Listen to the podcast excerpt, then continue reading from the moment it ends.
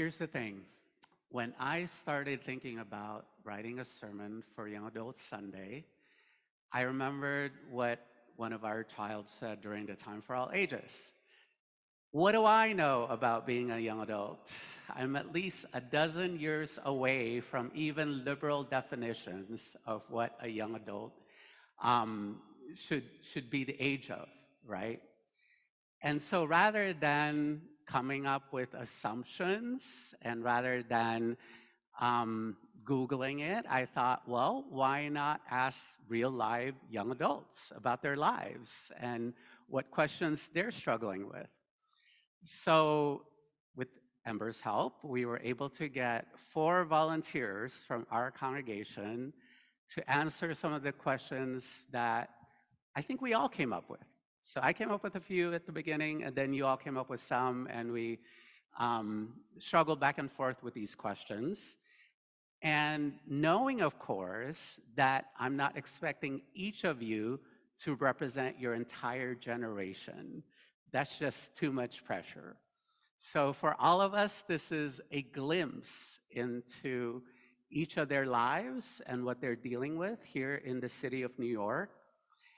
And the, my first question really came from a recent article I read in the Atlantic magazine around, um, again, what was mentioned earlier of when you become an adult, there seems to be this greater struggle between your work and your personal life, and for folks who are still going to school, for example, um, your academic life. So there's a lot of demands on our time.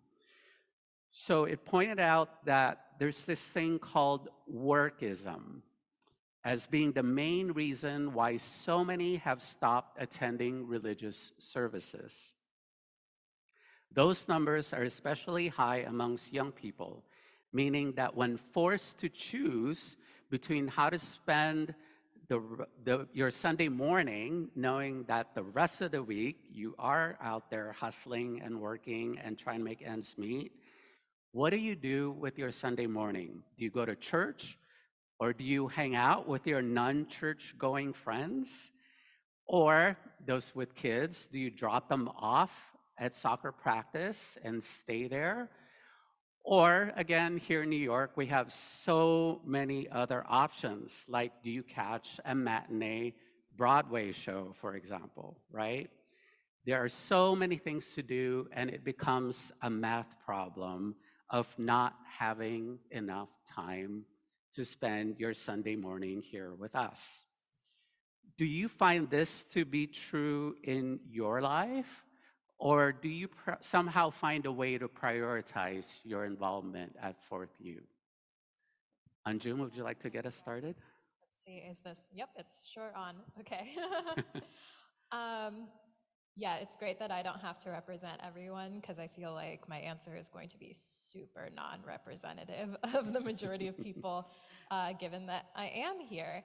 Um, but this question, it actually struck me because I haven't really given myself the choice of whether or not I would come here in five years. I uh, found this church and started going, and then when I liked it the one time, I was like, okay, now you go every week. You don't have a choice. um, that's just kind of my personality. I I like having rules for myself because it, I guess, it does simplify that choice. Um, and so I haven't really revisited that decision since then. Um, and I think for me, it, it really is the right decision because I would hem and haw over like, oh gosh, wouldn't it be nice to like stay with my cats, stay with my blankets, um, maybe hang out with friends, but ultimately probably just the cats. Um, but I I don't want to say that going to church is kind of like eating your broccoli, but I mean, it kind of is in comparison to cuddling on the couch. It kind of is. Um, and so that's like something that I do for myself because I know that it's good for me. Um, and that's why I don't give myself a choice. Same reason why I like buy broccoli at the grocery store, um, so that I have to eat it. Um, but yeah, uh, there are lots of other things that I could do. But I think that it isn't always just a and, like a, an either or, that you can come to church, but you can bring a friend to church, or you can have like brunch plans on the Upper West Side just after or something. And so that if you prioritize it, there are ways to kind of have your cake and eat it too, or broccoli, as it were. Um, but yeah, does, does, does Can you answer? expand on that a little bit? What kind of spiritual nutrients do you get from church? Yes. So I'm like a super duper duper atheist. So my spiritual perspectives of like what I gain, I think is also a little bit different from others. Because a lot of the rituals that we have here, they don't necessarily connect with me. Um, but the ritual itself of coming here, having the weekly routine, having some familiar faces that you see most weeks, um, and and the conversations that we have here of course are very very important to me. Um, so i find it very centering to have a place where you can be serious and and it's like not uncool to care you know? You don't have to be detached. You're invited to be very feeling and very thoughtful. And yeah it just aligns with my values and it's nice to recenter that every week. Thank you, Anjum. Would anyone else like to chime in? Apparently, I did a very good job. All right. Our next question is How do you get your spiritual needs met? So that's somewhat related to um, what Anjum was saying earlier. Do you have any spiritual practices that ground you, especially during the lockdown period immediately after the pandemic? And I don't mean to say that the pandemic is over. I myself have just gotten over COVID. Um, so, and speaking of which, how did COVID, COVID affect your life overall as a young adult? And what role does technology play in any of this? I know that's a lot of questions all rolled into one, and Taylor, I think, was going to answer it first. Taylor yes? And then we'll pass it on to you, Matthew. It is a lot of questions rolled into one, so I'll I'll do my best in a short period of time. So for me, um, I guess I'm going to kind of bleed into Anjum's question a little bit as well. Um, for me, COVID was very interesting. I graduated from law school in May of 2020, um, so I started my career in during COVID, um, and I always tell people that my first job outside of um, uh, when after I graduated was um, I worked for a judge in New Jersey, and I met him in when I interviewed in December 2019, and I did not see him in person again until May of 2021. So it was a very isolating time to be a young professional. There was a lot of um, kind of networking things and just things as working as a young adult and starting my career that I found very difficult that I think um, other generations did not have to go through because they did not start their career during a pandemic. Um, but I think I also moved during that time. And so for me, um, one reason why I joined Fourth U here, and we were talking earlier, I'd actually never joined a church before, before I joined here, um, was because after I, after kind of the pandemic was it's still not over, but as I was kind of toning down, I was kind of thinking, what do I value? Like, how do I find a community? Because I really didn't have one um, because I had moved and made all these life changes and wasn't able to meet people. Um, so I did things like I came here, I started coming here, I joined a yoga studio, um, and some other things to kind of get my spiritual needs met. I think what you were saying about, um, I'm also very much an atheist. I grew up in a very non religious family, so being able to come here and be around like minded people, ground myself every Sunday before I kind of go into a busy week, um, and um, just kind of be in a calming environment has been incredibly useful for me during the pandemic. Um, and just being able to meet people and see new faces and have a community, have people who um, can celebrate with you during good times and hold you up during bad times. I think that's super important. I think a lot of young people are missing that. I think there is kind of this loneliness and kind of touching on the technology question. I think there's a lot of social media can be great, um, but I think it kind of creates these almost like artificial relationships. Um, and so being able to have an actual community um, is super important. Thank you, Taylor. Matthew.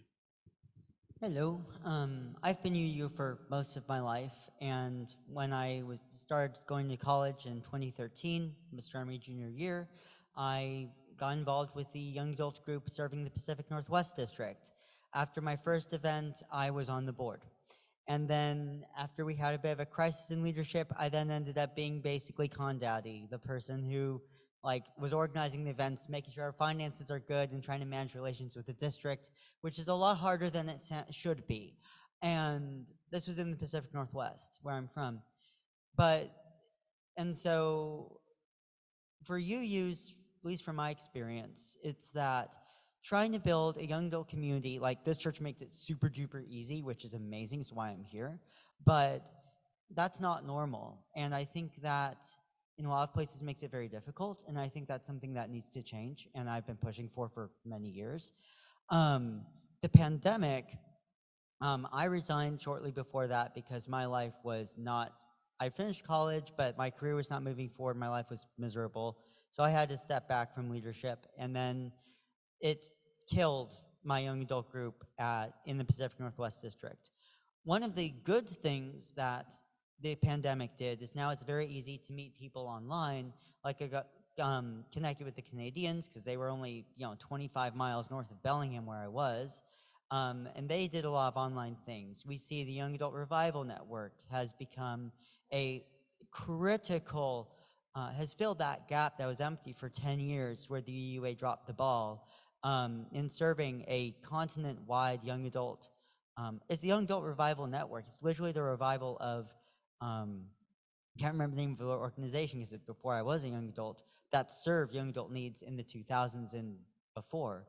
Um, so in some ways, the pandemic's been good because it's allowed us to connect not just locally here at Fourth U or district-wide, but nation and continent-wide. There are regular monthly uh, Zoom calls from both the Canadian group that's led by a dear friend of mine, the American group led by another dear friend of mine, which makes it very easy to connect um, internationally. And so there are pros and cons. Getting those in-person events going up again differs district to district because regions are too big to, anyways, that's UU politics. Um, but there are some real disadvantages with the lack, with the change in in-person, but there have also been, I think, some advantages in terms of the online presence, which has skyrocketed over the last couple years. It's complicated, but I would like to see more in person, not just at uh, gems like this congregation, but also around the world. So, does anyone else want to talk? Thank you. Yeah, Yeah, I think I kind of have the pandemic to thank for being here because I, I started coming here maybe fall, winter of 2019, and I would come occasionally choosing usually my friends or other things to do, sleeping in on Sundays instead of coming here. But I would come, and then the pandemic happened, and I was lonely and scared, isolated, and this Sunday service, along with the Monday night meditation group, really grounded my spiritual practice and gave me some some anchors to come back to that really kept me sane and kept me um, happy, as happy as I could have been throughout the pandemic. Thank you, Edwin. And since you have the microphone, the next question is for you. And that is what issues keep you up at night, and how might being part of a religious community help you in that regard? So I think there's there's kind of four big things that keep me up at night. One is war, violence, poverty, all the terrible things happening in the world, and how powerless I feel um, in face of all this suffering. The second thing is kind of my personal hopes and ambitions and failures and the trajectory of my life and you know just the, these sort of big uh, existential questions about myself. Um, the third thing is like the embarrassing thing I said five years ago that I'll never forget and will keep me up no matter what. And then the fourth thing is, you know, my cat, the refrigerator making weird noises, the one train rumbling by. And this community has really helped me with the first two things, these big, serious issues that weigh on me. Um, knowing that I'm I'm not alone in thinking and caring about these things, that I'm not powerless in the face of them, that um, that people care about me and want me to succeed and will be there for me if I fail in terms of my personal things. Um, and the other two, you know, it, it's a little bit easier when the first two are taken care of to, to lose a little sleep because of the one train and the crazy cat. Thank you for that. And maybe one of these Sundays we'll have a Sunday where we all talk about the most embarrassing, embarrassing thing that happened to us five years ago. That'll get rid of the shame and level the playing field and, and you all that good start stuff. right now? I'm sorry? Do you want to share yours right now? No, no, thank you. that requires much more preparation and courage um, at some point to do that. Um, let's segue, because that's a really good segue into the next question that I'd like to um, invite Anjum to talk about, which is what role do you think Unitarian Universalists can help play to alleviate the suffering that's going on in our world right now? During the Joys and Sorrows, there was a lot of talk about Israel and Palestine, and of course, Ukraine, and um, the state of our dysfunctional government. We won't go into details about that. Um, there's, there's just so many things that is on the forefront of our minds. What impact would our values have on transforming the world? I have two big thoughts about this. One is a little bit more direct, which is that I feel really lucky that our church in particular takes part in a lot of activism. Um, you know, we do postcarding campaigns, we take place in, or, you know, people attend protests, and we distribute resources and information. Um, so that feels like a great thing that we do and that everyone can get involved in. And we have wonderful teams like the democracy team, climate, the climate team, the racial justice team. Um, and I so thank the people who are on those teams for really, yeah, finding those resources and allowing the rest of us to piggyback. Um, so it's easier for us to all find opportunities to take part in these really important issues. Um, the other topic I could like, I could do a whole sermon about um, is the sort of less direct, is that attendance at church, not just for young adults, but especially young adults, is down all across the country. And like on the one hand, I super get it because I'm not a religious person myself. Um, and so, you know, talking to my peers, especially those who grew up religious and have walked away from it, I totally understand those choices. And I think that they come from a lot of, you know, personal honestness. Honesty is the actual word. Um, but on the other hand, aside from your religion or prayer or whatever are the obvious things that happen in- a religious space, I think that church has historically been fundamentally important in community, not just for reading the Bible or whatever holy book, but because this is where we come to get married. This is where we come when people die. This is where we, you know, before there were a lot of mental health professionals, this is where people went for guidance, um, and- people people still do. Um, and of course, the community of having people here, you know, if you're in a tough financial spot, your church might help you out. If there's like a hurricane, you might come here for shelter.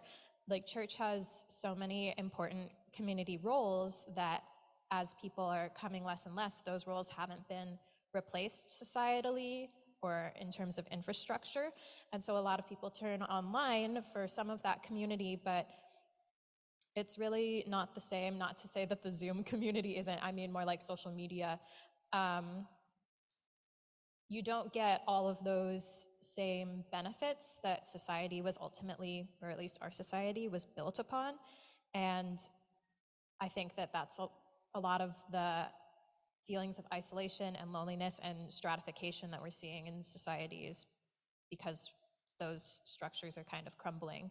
And having a place like this that's very welcoming, that appeals to a lot of the people who have um, been moving away from other religions, um, I think is wonderful. And, and I would love for more people to be getting those benefits. Thank you. And my pushback to that is that I do consider myself to be religious, going back to the Latin root of the word, which is religio, which means to bind. And so I feel like that's been appropriated by the religious right um, in terms of they don't have the monopoly on what it means to be a spiritual community together, to bind ourselves to one another, because at the end of the day, it is about being in relationship. And that's what a covenant is about being in right relationship with one another. And this really goes to the next question, which has to do with the reading that Taylor um, read earlier. And, um, and initially, again, that was going to be the, the focus of my sermon, and I still may preach it at some point, but it's going to be called a pandemic of isolation, right? The idea that the level of depression in this country, the level of anxiety has been heightened because we have lost touch with what it means to be part of a caring community. And so that to me is the bigger problem and the bigger issue here that Unitarian Universalism tries to address, right?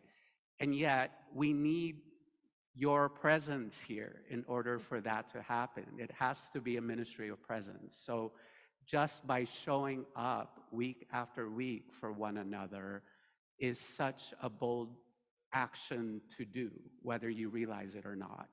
And so that's what I'm hearing. And again, I'm, I'm going to shut up now and turn the mic over back to you. How does Kierkegaard's quote resonate with you? And how can being part of a religious community alleviate loneliness and isolation? Taylor? Um, yeah, I think I'm just going to kind of piggyback after, after off of what everyone has said. Um, I think when I read that quote, um, I think that I like your broccoli analogy. Um, I think of I, I I live in New Jersey, and so it like today it took me an hour to get here. It Usually doesn't take that long, but the trains were messed up. Um, and I could have just stayed home and watched Netflix, been under a blanket, and but I would have felt a lot more terrible at the end of the day if I had done that. Coming here, like getting on the train, getting here, talking to people, seeing people, you know, getting a hug when I walk in from whoever I see. I, I think that connection is invaluable. I think it's very, very important. Um, I think not even young adults, I just think everyone is not getting that these days. Um, and I think there's a, I mean, you can look at so many reasons, whether it be um, technology or just kind of this individualistic society where there's kind of the value on community is not really there. Um, but I think I, I always feel better after I come here. Um, I think it's great for my mental health. Um, even if I kind of have to drag myself out the door.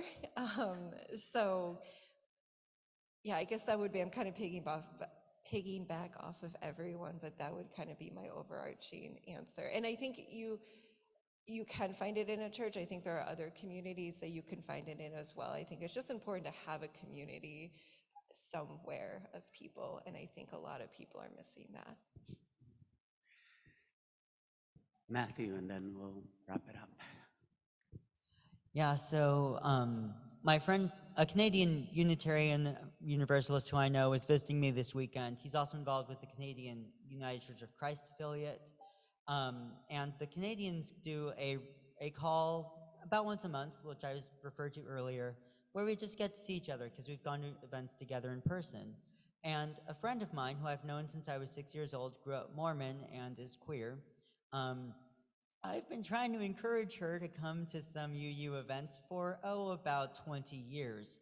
And this finally, after 20 years of talk, she contacted me again a couple months ago. Um, she's realized that all sorts of abuse and things that were going on all through her life, her whole time. And her counselor said, you know, do you have a friend who's like been there for you and's been like reliable and not bullying you your whole life? And she thought of me, and we've been talking more regularly, um, just just as friends, uh, for the last couple months, which has been really good for her. Nice to reconnect and play Mario Kart online with her and her nieces, which is a lot of fun. Um, if anyone wants to join our online games, just let me know. Um, and so, but it was really interesting talking to her. She she came to the online gathering we had guest on Friday at two o'clock, and it was the first time she'd ever experienced something like that. And I think it was really um, eye opening to her. And I agree with you, the religious right has appropriated the word religion. Dr. Mar- Dr. Reverend Martin Luther King Jr. was a reverend. The Underground Railroad was mostly led by churches. And all of, if you go to the abolitionist movement, it was led by Unitarians and Quakers. This is American history. It goes all the way back to um, the, the re- reaction against Salem when a bunch of people became Quakers, my family, and then all of that.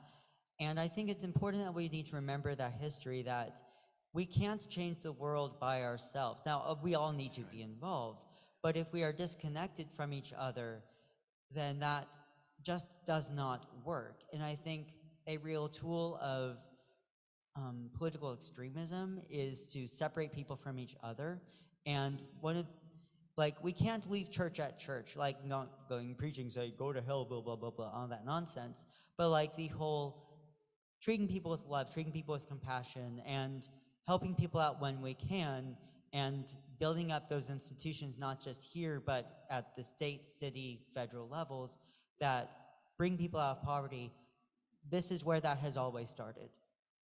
And, um, and that also means that for people, but also just the personal level, like with my friend who's needed this for her whole life, but has never received it, it's, um, that got a little rambly, but it's, we, we serve all of those roles. And I've been in other communities um, full of hippies that come close, but they don't quite get there. Yes, I'm from the Pacific Northwest. There are a lot of hippie communes up there. It's pretty cool. But um, yeah, so, but there's still, like, even if I find these wonderful communities outside of church, there's still, I've never found a real substitute. It doesn't exist. So, does anyone else want to? Thank you, Matthew. Well, unfortunately, our time is up. That went by really quickly. Um, I don't know about you, but I found this conversation to be so enriching. We didn't even get to three other questions that um, have been prepared. So maybe, again, one of these Sundays, we'll have another sermon around these issues. And for now, will you join me in thanking our young adults? How fortunate are we to have them in our congregation? Thank you so much. Hi, and welcome to Getting the Message, where we dive a little bit deeper into services themes. And I'm really excited for what is bound to be one of the most chaotic and most fun discussions that we'll have ever had on one of these, because we are going to use our owl camera. So we're bringing you a special new camera angle, um, which is why I'm looking down at my computer and not. um, and but we are also just going to have a little bit of fun kind of diving a little bit seriously occasionally, but some fun uh, into Yeah. the topics that were discussed in today's young adult service, uh, which included some really like meaningful discussions. But we're going to open with a little bit of fun with our BuzzFeed quiz Oh my god.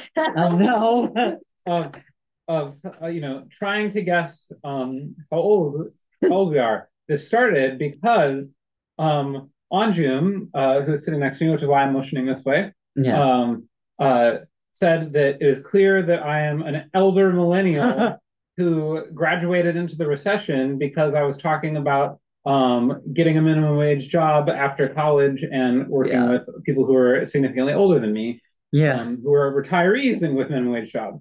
But that was a sign that yes, I was born in '88, um, and that I um, that somehow qualifies as like an elder millennial, like yeah. you know, uh, like to me, like elder millennials, like earlier 80s kind of gets that's like That's- Gen X and the Xennial. Yeah. And then I have a friend who is born in 94 and like we're friends, but also she's like 10 years younger than me and a drastically life different experience. Right. Um, so this is our turn. Um, I am 35. Uh, I discussed it in the time for all ages too. So let's start with Anjum. What questions do we have for Anjum to guess Anjum's age? Have you done a BuzzFeed quiz? Yes.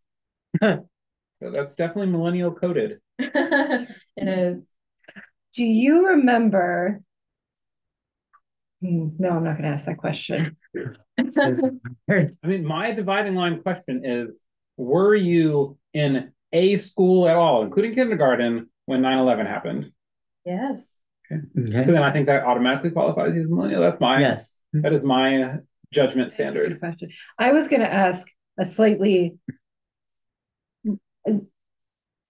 similar question, which was, do you remember when Britney Spears shaved her head?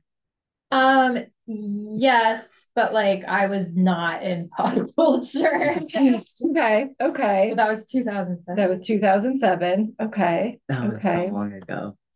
Were you a believer? Oh Ooh, God. that's a good one. I definitely was not. Were you, were you either one of the two? Were you either a Jonas Brothers fan or a One Directioner? Or a Backstreet Boys? Or about, ooh, 'Cause yeah, that or would be the more Boys. older. I love the Backstreet Boys, but but I mostly got into them in the pandemic. Hmm. Okay. I Okay, was gonna say, like from their greatest hits collection. 'cause Ooh. You're too young for. I don't think they have a greatest hits album. Oh. I have, Amber, you're gonna appreciate this one. What was the first Taylor Swift album you listened to? Debut. Okay, okay. Okay. Yeah, See, that one actually doesn't narrow down a ton It for me. Yeah. Amber Okay. has a lot of complexities to extrapolate from any Taylor Swift information. That's true. We have a lot of discussions. Okay, Anjum, would you like to do an age reveal? Should we guess first? Oh yeah, guesses, guesses. I'm gonna say you are twenty-six. That's close. Yeah. Forty-five. No. ridiculous. I'm surprised that you don't A know. very- I don't know off the top of my head.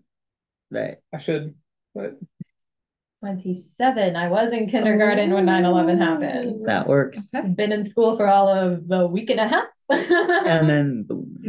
okay. Uh, that's my Yeah. that's my dividing line though, because like well, that is because Yeah, that is. I'm 1996. They say that, that that's the dividing line. But I think that it's ultimately whether you're Gen Z or a millennial is just, it's really cultural Mhm. in what like Right. your home life was like. Right. Yeah, Right. and like you were saying what age you got a smartphone because for me i Mhm. do i do Yeah. i don't feel like any relation to gen z people because of how i interact with social media which is Mhm. hardly at all and like yeah the fact that i had dial-up internet for a long time and my parents That's it. still have a landline Mhm. like and i didn't get a smartphone until my senior year of, of high school Mhm. um, so I feel a lot of kinship with millennials of Mhm. most like ages. older millennials you Right. relate to more than like. yeah. Whereas even like the people that I went to college with, or even my roommate is two years younger than me, and the way that she talks with this like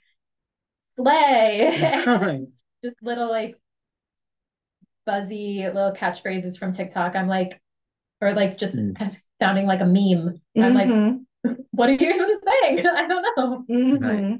Yeah, Oh, I got it. who's our next BuzzFeed? Are we going to Taylor? Well, I think that I do know how old you are. oh. Do we have a guess from? Do we have a guess? Should, should we do guesses and then? I think that last time I heard your age, you were 28. So I think you're either 28 or 29. Okay, Or thirty? okay, Yeah. okay, You're 29 or 30. okay, okay, okay. Because I don't know when it was. And going here since month, It's been, some, has yeah. it been a year? it's been, by it's been almost two years. it's on There could have been like multiple birthdays. Yeah. Almost two years. Okay. Yeah, Easy question. Uh, did you see up Star Wars Episode One in theaters? no, No. no, no, Easy but I will say that there's more to that answer than just no. I will explain afterwards. Okay. Um, in the, in the light of your um Britney Spears question, Yeah. you know, um, uh, uh, do you remember when Britney Spears and Justin Timberlake broke up? Answer no. I don't, you know, I actually don't. I don't, I wasn't in the pop culture Hmm. realm of the world when that happened. Very happened. pop Okay. culture removed. Very pop Hmm. culture removed. What I was your favorite book as a teenager? Ooh. Oh, that's a good You know, guess. I will tell you, this actually, I don't know if this is going to reveal anything or not, but I had to read The Great Gatsby Mhm. in high school. Yeah. Okay, so you were born between Definitely now. millennial type. Yeah, that's big. yeah. That doesn't. And that became my favorite book. Okay. And I will Okay, say, that's just pretentious. Good book. Don't hate on Great Gatsby. Right. And um, I read it in my senior year of high school, and we made Yeah. plans the next year to do an outing, all of us who were in that class. I won't say what the outing was for, Was it but to Long Island or was it to see the movie? There's different outings. one or the other, one or the other. But if you remember the year of the movie, maybe I that will help you out. absolutely do not. Anyway, I have a question. yes. So, when the Great Recession hit in 2008, were you at a position time in your life where you're ready to look for like a part-time job? Yes. That helps a lot. Yes. Yes. Oh, well, I was. I'm my 30 guess. Well, I was twelve. oh, that's the point. 30? Yeah, Okay. yeah, I'm sticking 30. 30? I'm 29. 29. But Hey! I'm turning The, in about I'm I'm I'm Yeah. well into 29. yeah, I'm not newly 29. So I am 29. But next June okay. is my 30th. So I was in second grade for 9-11. So and I Got it. always couldn't remember what year I was in school Second grade. because I graduated in 2012 from high school. So it was Mm, always I'm like whatever Just make it year before the world ends. Yeah, whatever year I was finishing the Um, the so year was my was the year I was in. So like I Yeah. finished eleventh grade in 2011. Blah, blah, Mhm. blah. Anyway, cool. so yeah, I'm 29. but I'm Alright. young. I'm a young like Yeah. I said my birthday was in June. So a lot of people in my grade are not. Mhm. Cool. Yeah. Okay. All So. Let's turn yours on. Let's turn yours on your on you. All right. And did you were you looking for a job? Yes, I was. Recession. Yep. I feel like in your answers, you revealed things about your age, but they have escaped me. so. Oh, I was going to, I was gonna add something with Yeah. the Star Wars. Yeah. I would have seen it in theaters, but my parents didn't allow me because they thought it would be too scary. Okay. So I could have, but I didn't. Yeah. Anyway. Okay, I'm gonna just jump and guess and say 34. Oh no. 30 because earlier you said we're about the same age and then So you guessed me to be 30. Yeah, I'm gonna guess 30. correct. Oh, Yeah. Oh, it away. you're Okay. giving it away. Well, you you guessed right. Okay. Makes Oh, it we all guessed right. I was guessing still high. give. Okay. Yeah. so You're all very close in age, Yeah. and six, Amber yeah. is incredibly old. Two, four, six. Hey, Yeah. I'm still, you know, well, and I think this can kind of bring in our next question. Um, so the UUA defines young adult as 18 to 35. So, Yep. Mhm. um, despite my old age, um, despite being an elder millennial, um, Yeah. who tries to stay hip and cool, but luckily I'm You are off hip and- TikTok, so my like, Oh, I coded a lot, but like I, that's kind of it for like my Gen Z language now. Mhm. No, it's not. I'm. You you literally said you're in your something era to me like two days ago. And also, you said you were on a Taylor Swift That's cleanse. true, seven weeks, but nice. and I'm on a social media cleanse. Okay, but anyway, besides that point, so Yeah. with the, The range, podcast is really just here to call Amber out. This is it's what. I need. Um, from 18 to 35 is a very broad Yeah. range of experiences. Like someone who's 18 now was born in 2005, Oh my gosh. Yeah, don't make me feel old. and I was at the at the high end. I was born in 88. Yeah. Mhm. Mhm. So like Yeah. 2005 and 1988 have drastically different like life experiences. Yeah. So, how do you feel about this category of young adult? Is that like a you? is that a useful age range? Do you think that could be broken down a little bit more? You know, I would say that it could be made a little younger, except like I think putting like 18, you know, to whenever, except as someone who is on the higher end of that, I mean, I'm not in my 30s yet, but trending towards the higher end of that, we kind of talked about this in our email exchange a little bit about how I very much don't feel like an adult. Like, Mhm. Mm. I still have to call my parents to help me with many things. Mhm. So, and I, I feel like that's kind of almost part of it is just a generational thing Mm. of Mm. kind of um, going through the recession and kind of having just economics not quite on our side. Right. I'm not just financially where my parents were just because of how the Mhm. world works. Um, but um, I, I, I've, I understand the criticism of kind of having that big age gap, but I still feel like when I'm like 32 or 33, I'm still going to feel like a young adult. I don't see that changing mm-hmm. in the next couple years because I still feel much more young than mm-hmm. adult. I don't know who gave me my adult card. It should probably be revoked. I'm a lawyer. Yeah. Um, right. Of course, I don't know who gave me my law license, but Right. that's another discussion. so yeah. Anyway. Yeah. Yeah. I I- think, You first. well, I watched a video essay that was called The Girlification of Millennial Women.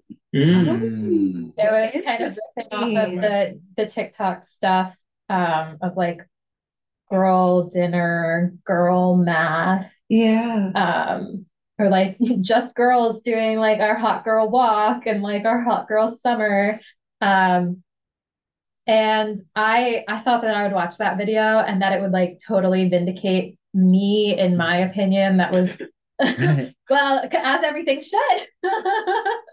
Um that that language is not helpful. It belittle belittles us to society. Um and that it like reinforces negative things about us. I hate hate the girl dinner and the girl math idea. Mm. the hot girl summer that's fine enjoy it um but it did not say that it was talking about what you were talking about taylor um that adulthood had relatively clear goalposts for our parents Mhm. that were much easier to hit which was your your job your financial security buying a house Mhm. and having Yeah. children, but all of those are left available to people in our generation, Mhm. especially living in New York. When am I ever going to own property? Or even on the East Coast, when am I ever Yeah. going to own property? I'm never gonna live by myself. Yeah. Yeah, lots of agreement at the Yeah. table Yeah. on that one. Um, and that if that is what's been given to us, then like how are we supposed to feel like adults? And that Mm. maybe us rejecting it is our just our way of coping. Hi. Yeah. Mhm. And so I did come away from the video being like, ugh, I guess she's true. Like it's the stuff that she's saying is true. And that I should like also it's a bad impulse for me to like want to shit on other oops.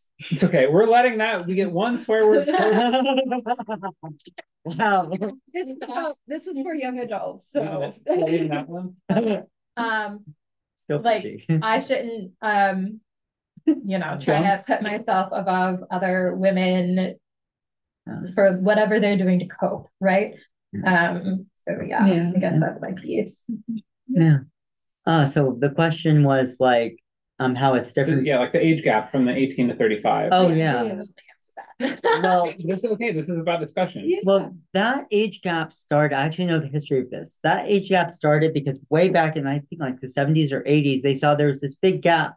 Like people who went to church, did RE, um, then they bridged out. UUs tend to go to college is something I could we could have touched on in the sermon, and then we are we tend to leave where we're from, and we're like, okay, I'm in this new place. I don't know anybody. What am I going to do? And so in UUism in particular, it's then uh, the people who grow up in your congregation almost always will then leave once they're 18 just because they're no longer physically there. Mhm. Um, the more online world today might make a difference. It's too early to tell. But um but so with like how it's different, that that is a contributing factor and there is a lack of support for young adult ministry nowadays at um there's barely anything from the UUA once you hit 18 there's almost no support there that wasn't always the case i believe that needs to go back closer to how it was. Um things are starting to change but like outside of church it's also i think the cost of housing has gone up faster than the than wages for a long time. It's seen as a pure investment. And then when that bubble pops we then bail out all of the irresponsible investors. That's wrong. If you make a mess you need to see the consequences because that encourages more bubbles in the future. That that's but with that being said we've also found that the home ownership rate hasn't changed much. And so part of it is i think our perception is influenced that nowadays anybody and their dog can get get an instagram account or um, and then start posting about their lives online. Go back 30 years for our parents' generation, that was not the case. So when I looked at that, I looked at that with my friend yesterday on Fred, the Federal Reserve Economic Data Portal, yes, economist, and I said, um, man, it's been pretty much bouncing between 60 and 70% since about the 1940s when they started collecting data. I think part of it is our perception is because of social media. Now, yeah, cost of housing, that is worse. And the wage freeze since Reagan became president, that is real. And the other thing I think is real is I think it's harder. It's harder to get a job, your first job out of college today than it used to be. Hmm. Those three things have changed. Homeownership rate hasn't, funny enough, which is very strange. But I think when you have people with college degrees, I don't know, who have a hard time getting into their field and making that middle class salary for a few years after college. For me, it took five years, which was Mm-hmm. nuts. I'm on the higher end, but that's I'm not alone. Um, that's that's going to lead to more young adults who are 22 to 27 not being able to go to church. They fall out. They are less likely to go back. On top of that, less and fewer resources from the federal from the national UUA leads to people just going about our own separate ways. Now, the young adults I know from Con who don't go anymore, it's not many of them still identify as UU, but they just haven't gone in so long. Um, and so I think, and this post pan, well, the pandemic's kind of still going on. That's that's a that's Post-pandemic. Just say post lockdown. yeah, post block. I like that. Post quasi lockdown, whatever that was. Yeah. Like, did the 1918 flu epidemic ever really truly end? That's up for debate. Um, but but with that being said, um, it's becomes I I noticed like we have a lot of kids who who are like under 10 um in RE right now, but I don't see very many high schoolers. I think that's because of Mhm. the pandemic. And that once you're in middle school, you're out for a year or two. A lot of people just don't go back even when they're able. That's why I didn't go to church in middle school and high school. It wasn't by choice. It was by economic reality and not having a car living in the middle of nowhere uh, on the West Coast. But um, where was I going with that? Um, like it's interesting that the things that I've known, I think again from a millennial perspective, have really changed is everyone can be online. That and housing prices are ridiculous almost everywhere in the country. Um, it's not just San Francisco and New York; it's almost everywhere. Um, I think you said something really interesting about just talking about how, um, like how you leave, a lot of people leave home at 18, go to college because we're all similar in age and we are Mhm. in our late 20s, early 30s. And I do think of our young adult group, it is kind of 25 and up. Yeah, I was Um, thinking that too. 'cause I- when I first yeah. started here, I was 22. And there were some Mhm. other 22 year olds, but I haven't seen a 22 year old. Yeah. There was one like 21 year old for a while, but I think it is mostly 25 and up. Right. And that kind of 18 to 25 year old, like, Mhm. where are those people? And I think you kind of touched on it a little bit, but that's a really interesting kind of question. Cause I don't, I'm not from around here. You know, I did, I did the go to college and then left home, you know, situation. So, yeah, yeah. Well, especially in like, I mean, Manhattan's got a, a bajillion different colleges in it, and Yeah. so does like the surrounding boroughs. Like, Yeah. yeah, it- it Yeah. is interesting that like you don't have any. I, don't- I don't I don't think that any of the congregations in Manhattan or even in Brooklyn, no one's got like a college outreach ministry or anything like that. Yeah. It's like, that like we was just get on that. I was- Another- was- forever. It's really the job was of worried I'm not doing enough. Yeah. That really was and I believe still should be the UUA. They used to do Yeah. that, but they don't Yeah. anymore. Right. They shut that down in Oh, 2015. yeah. Yeah. Where And they like let people know like what you Yeah. congregations were nearby when they Yeah. off. They did change of staff, and the person who took over disbanded a lot. Oh, interesting. Yeah. I also think of, and this is kind of just honing in on the point that everyone's already made, but I've been having a lot of conversations recently about, um, like I, I think my parents are retired and they've Yeah. been doing all of this traveling as they've Mhm. been retired, and they've been like, like going on these river cruises and flying first class. And um, my parents were public school teachers, and then they worked in the government. Um, so they were not like corporate lawyers or you know big like they Right. they They didn't didn't have- invest in Microsoft. didn't yes they didn't that. exactly like the my my dad was a physics professor at a technical college my mom was a special education teacher and then they went and worked for the teachers union in a more government like Right. background and i know people who have the jobs that they have and they are so stressed about money like Yeah. people who are our age and i think of my parents loans. Exact Yeah. student loans, yes. And I think about my mom, you know, I've talked to her a lot about finances and how she used to be able to work for a summer and then pay for that semester.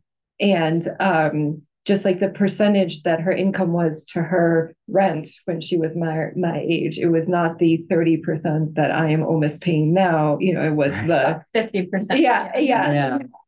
Yeah. Finally broke under 15. Yeah. Oh, you know, it, it's just the like, yes, I am making more than her, but just the proportion of how much everything costs and how back, you know, in my parents' generation, you could be a public school teacher and retire like they have with a great pension that lets them travel and do all these things Right. and not even dip into their personal retirement fund. Like that's not, I don't see that right now reachable for so many of us.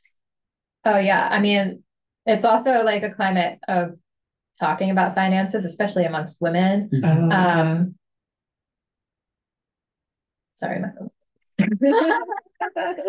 I wanted to actually, what I sort of like distilled from what you were saying, um, was that church is kind of a luxury. And also, I think, you know, in UU Yeah. churches, they tend to skew slightly like middle upper class. Yeah. Um, amongst, and we also like all churches skew a bit older. And so, you know, it's hard for someone our age to be upper middle class. Um, and so that's interesting to think about it through that lens is that, of course, from a time like so many people in our generation are like gig workers. Like, you know, Right. one of my roommates is is working right now um as we speak. So, you know, you're working on weekends, you know, you're you're doubling up as like an Uber driver or whatever. Yeah. Um And I think even people who aren't, I, I completely agree with that, but I think even people who aren't doing that type of gig work, it's not nine to five as much as, you know, and, and you are reachable. It's not kind of the, I go to work from nine to five and then I come home and the technology is, you know, I can't check, like I could go home right now and work. Um, Wow. and yeah, and and I just think that the even people who are kind of working the nine to five, there's kind of this um you kind of almost have to work the weekends and and into the evenings and that type of thing and the the kind of hours to allow for nine to five and then you have your weekends off don't really exist for gig workers and Right. even for people who aren't gig workers because you can always be on like my emails on my phone you know. Yeah Yeah, You're in addition always- to the wage Mhm. stagnation, you've seen that as um productivity has Yes. increased a lot. exactly yeah Mhm. yeah Real. hmm Well, I think like with you saying the the concept of of church as a luxury, and like with the pandemic, it also kind of turned it into like a consumable product, like that we were like putting on nice services online for people to enjoy, or we were putting on Right. educational offerings versus it being like come join your community and like having this time together.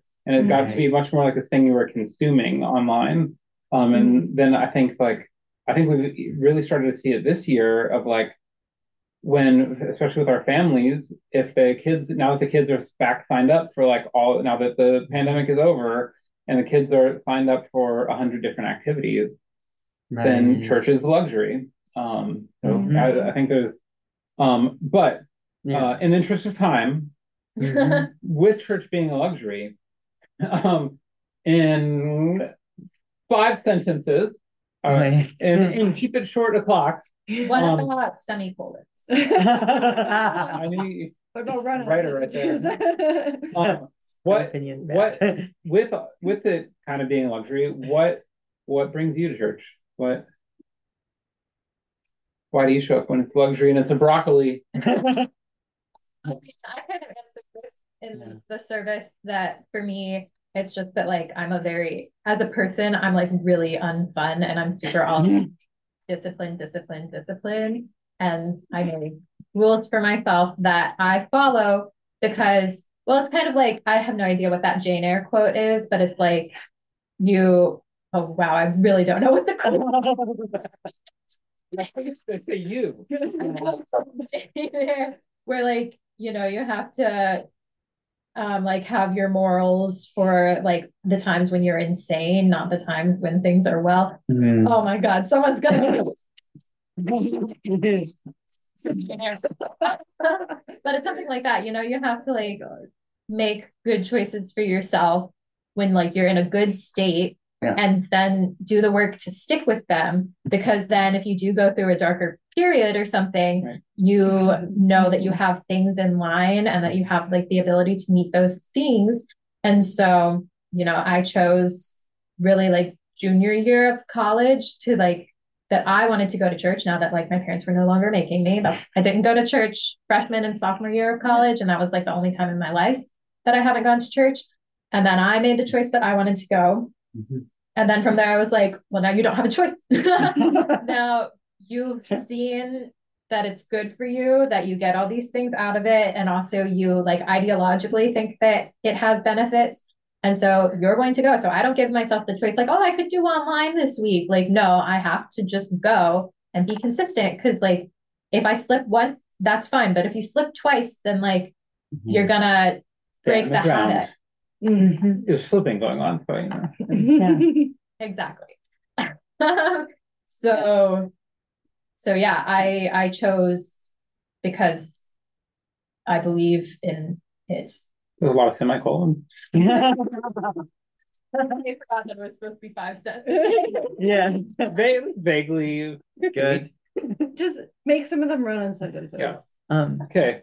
um, I find why do I go to church? Um, well, I find that well, I had 10 years in the wilderness where I wasn't going to UU, and that was really bad for me. And I find that being part of community and being able to give back to the world through like Democracy Action Team, being able to network with people and talk about these important issues, um, it both allows me to be nourished and allows me to nourish others. Mhm. There's Okay. like maybe five to seven. Those Yeah. cool assignments.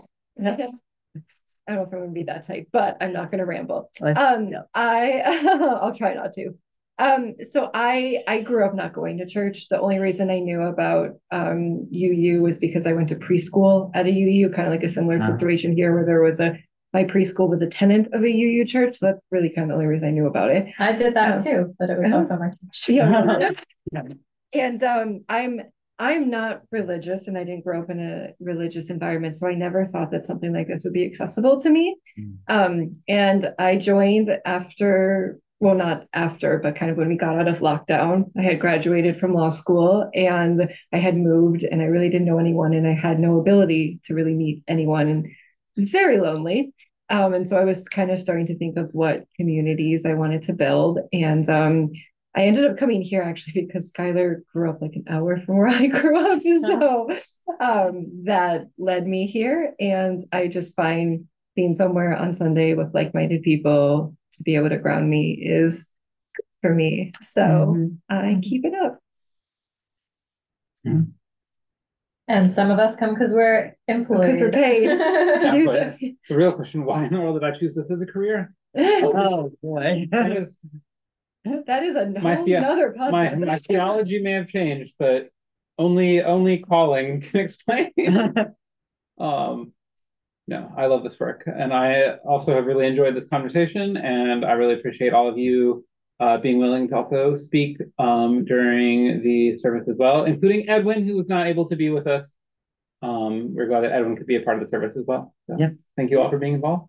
Thank you. Thank you.